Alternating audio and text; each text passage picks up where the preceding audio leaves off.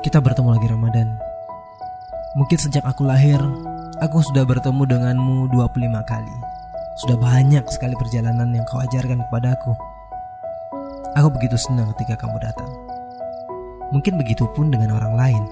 Walau sekarang datang cobaan wabah yang belum reda. Semoga keadaan ini tidak mengurangi kualitas ibadah dan ada buah kesabaran dalam hati ini.